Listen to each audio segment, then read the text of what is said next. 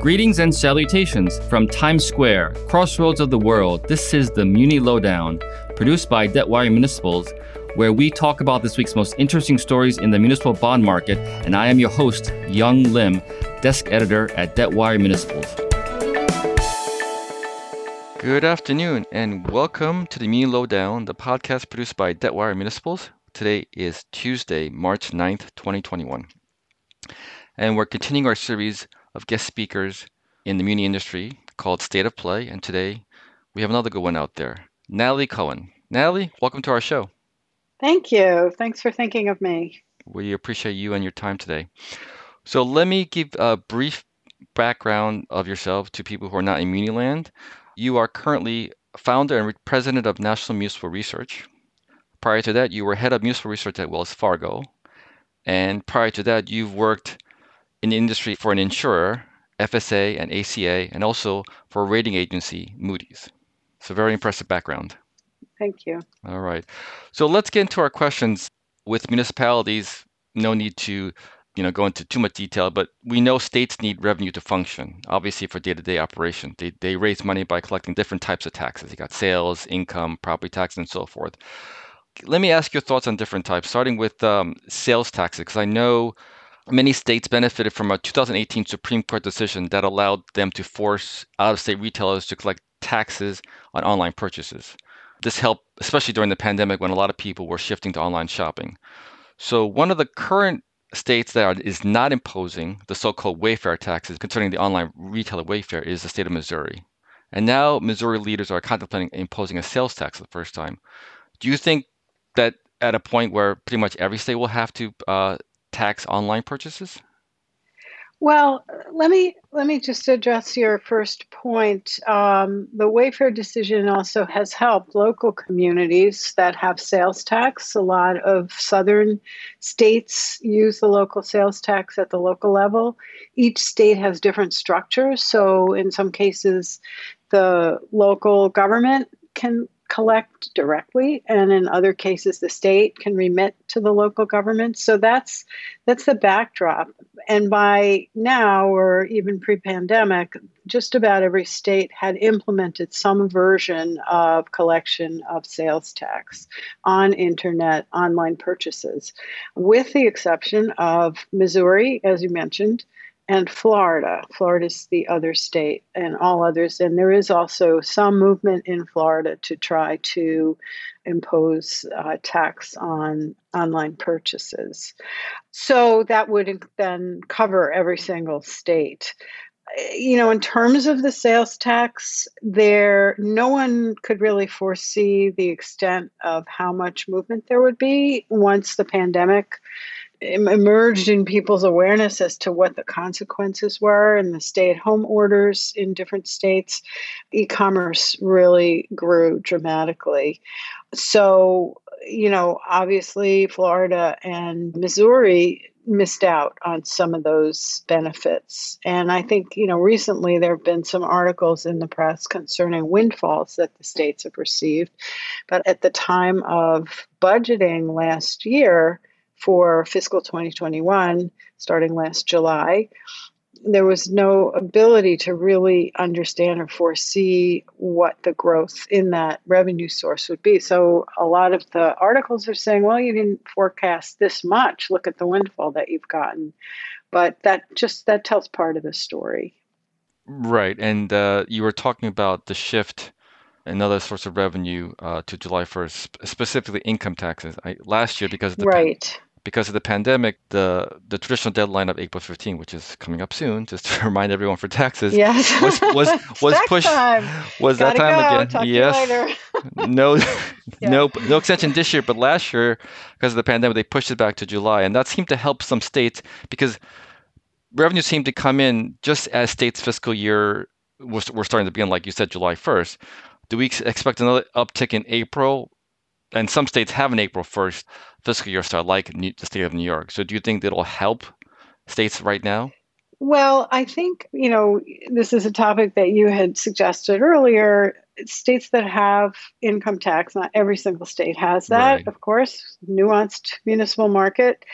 But the states that have capital gains alongside the income tax, given the strength of equity markets and, you know, interest from fixed income, those states have also seen a surge in revenues from capital gains. So, you know, that is something that you can kind of, if you map it out, say California, which has a pretty high capital gains at the state level, New Jersey, some of the other states, it is very volatile and fluctuates with market gains and losses. So in the good years, it's high. In the bad years, it drops down. So anyone investing in equities or other aspects of the market would be aware of that. A number of years ago, California recognized this, and certainly during the Great Recession, it came to the fore even more, and they decided to set aside during the good years extra monies in their rainy day fund. So that would essentially help to smooth out some of that serious fluctuation that you got with ups and downs of rallies and busts. So that does affect state revenues for sure. Right. And you mentioned a couple of points that I'm going to allude to, that you alluded to, which I'm going to bring up. One is capital gains, which I'll get to. But talking about the equity market, we know that related to the Federal Reserve last year, they sort of helped indirectly by making credit widely available because, you know, the low interest rates. That fueled that big stock market rally, which ultimately gave states, like you said, including New Jersey, you mentioned, capital gains a tax. So as the market moves up, I guess the state's revenues follow? Yes, that's correct. That's exactly right.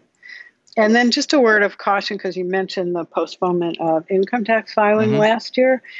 You know, it's common practice in journalism to compare year over year, but in this case, you really need to compare the correct. You know, you can compare the quarter including July last year with the prior year including the April month, because that would have shown revenues from income tax filings. So right. You have to just look at the different peak years. So, you know, it looks like a bigger windfall if you compare July to the prior July year over year. But that's not when people filed the year before. So. Right. That's an anomaly. So it's a bit of, yeah, exactly. Now, going back to capital gains tax, Washington State is one of the few that has no income tax. So now they're seeing leaders advocate capital gains taxation to boost revenues. Do you think, again, like we're asking before about going down the line, probably more states will follow through? I mean, I think the states that have capital gains tax have had it for a long time. You know, always in the current environment, considering a new tax is always controversial. Certainly in the last federal administration, you know, there was, and prior, there have been significant pressures against increasing any taxes. And in fact, this may be true for Missouri, but back to the sales tax in Florida, for sure, any online taxation is considered a new tax. But it's hard to trace with publicly available data. But over the years, there's been a decline in revenues from physical retail, from shopping, from, you know, other kinds of physical purchases. But so it's a new tax, yes, but it is not necessarily different than what people were paying before when they walked into a store. So that's a bit of a diversion from the capital gains tax. So I don't know. I mean, New Hampshire taxes dividends and interest and so on, but does not have an income tax. So there is a precedent. We'll see, you know, what the state of Washington legislature does. Right. And you mentioned New Hampshire. There was an interesting case, which I'll get to later on, but that's another talking point in a minute. But okay. You're leading my questions along, Natalie, which is great. That's great. Too much coffee today. All right. So let's move on to the next set of taxes. I know you got property taxes, and in most cases, when I was learning about financial journalism or the market, obviously you got people make money on a daily basis, but governments. People usually pay property taxes quarterly, so there's a lag in revenues. But do you think? I mean, it's not going to change, obviously. But do you still think that it could still hurt or help governments in any way? Because they know it's coming, but they have to wait 3 months or 6 months to get that.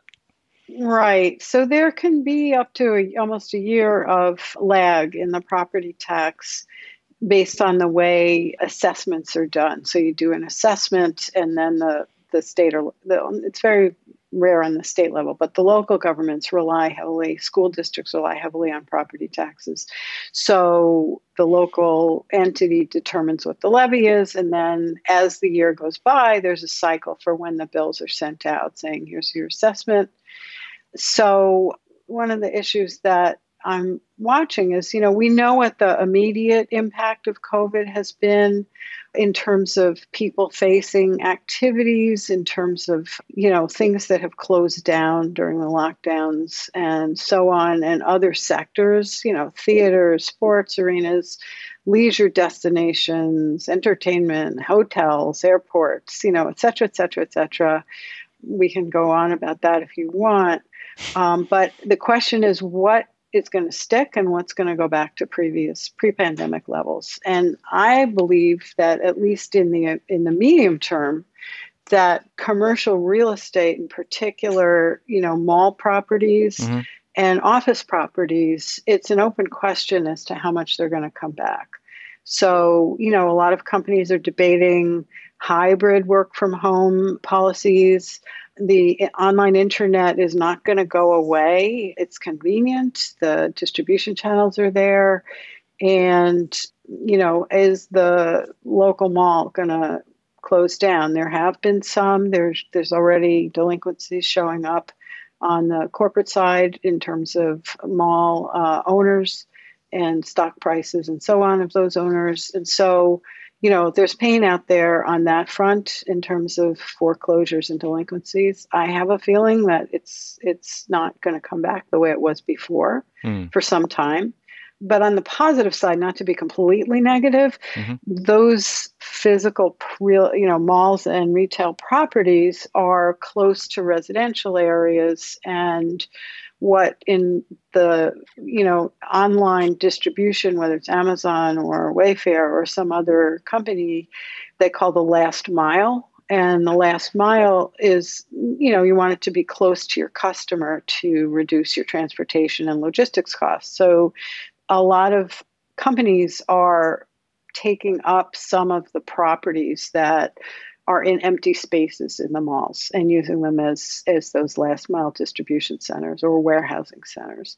So that's a bit of a counterweight to, you know, to the losses. But what we're watching to see what sticks and what doesn't stick is how much are these property owners going to protest their assessments. How, you know, how much of a reduction are they going to seek? How much are they going to get? And again, every state and locality has a different approach. Counties do the assessments in a lot of places and so on. So that's going to take some time and is not as visible. It takes a little bit of detective work to figure out kind of where, you know, where some of that is. But there's certainly communities around the country that are smaller and they rely on the presence of a mall or a strip shopping center, et cetera, et cetera. So, you know, what's going to stick and what's not is the open question right now. Right. And you were mentioning about malls. I think with the current, pretty much a done deal with the stimulus package that's going back to the house now as of today, that might spur people to go back to the mall and spend that $1,400 check. But let's talk about briefly about that. Well, just a real quick sidebar. Sure. We did see that in the summer. I mean, when, yes. you know, during that extra $600 a week supplement to unemployment, you know, everything looked a little rosy right in the middle of last summer, and that was certainly one of the reasons. Yeah, and so talking about that, like you said, last that was $600 a week back during the first stimulus round.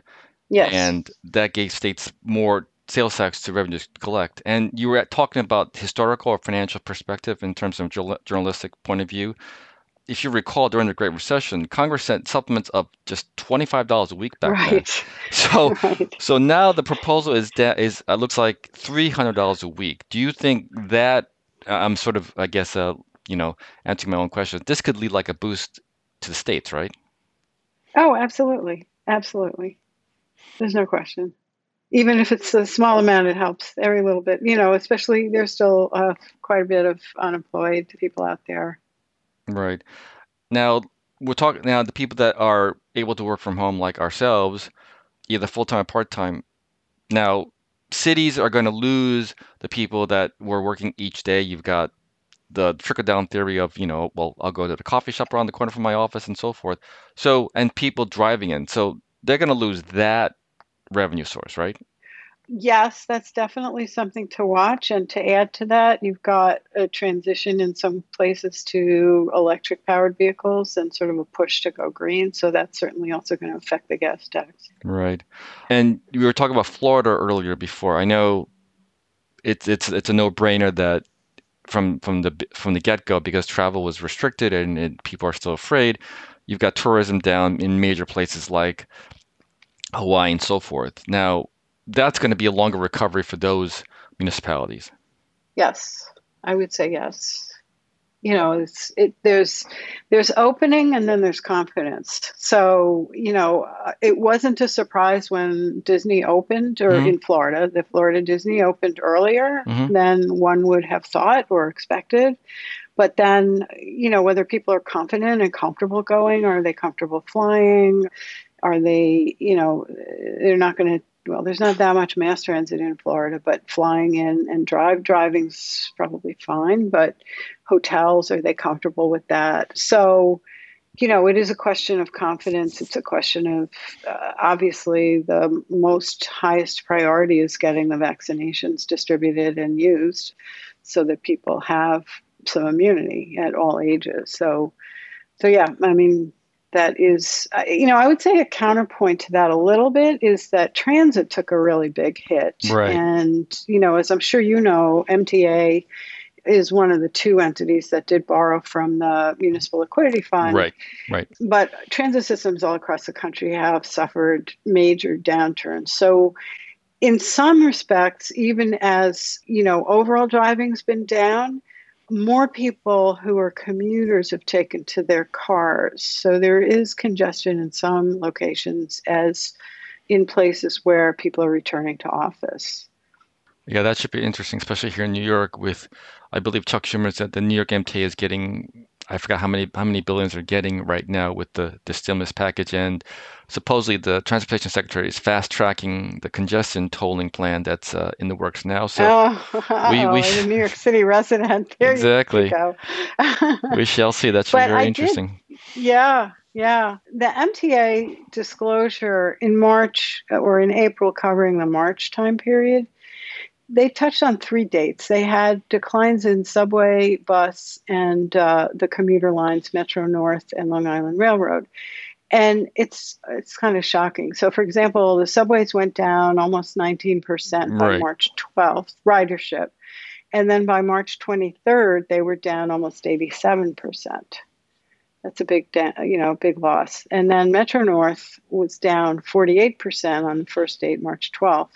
But then by March 23rd, it was down 94%. So that's the work from home crowd. And the same with Long Island Railroad. And this is MTA showing the AM peak, the morning peak, 31% down in March 12th, 71% by March 23rd. So pretty significant ridership losses at that point in time. Definitely.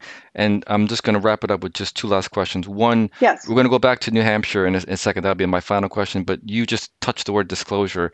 I know you've been following mature event disclosures, and you just talked about the MTA, which is part of transportation.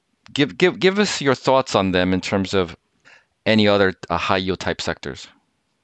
Yeah, well, for now, I've been tracking, the Emma disclosures, the MSRB disclosures, and looking at, I think what we're seeing mostly there are a small handful, very small number of bankruptcies or receiverships that are out there. But there are, I just looked this morning, there were 32 disclosures about unscheduled draws on debt service. So that's an early warning signal.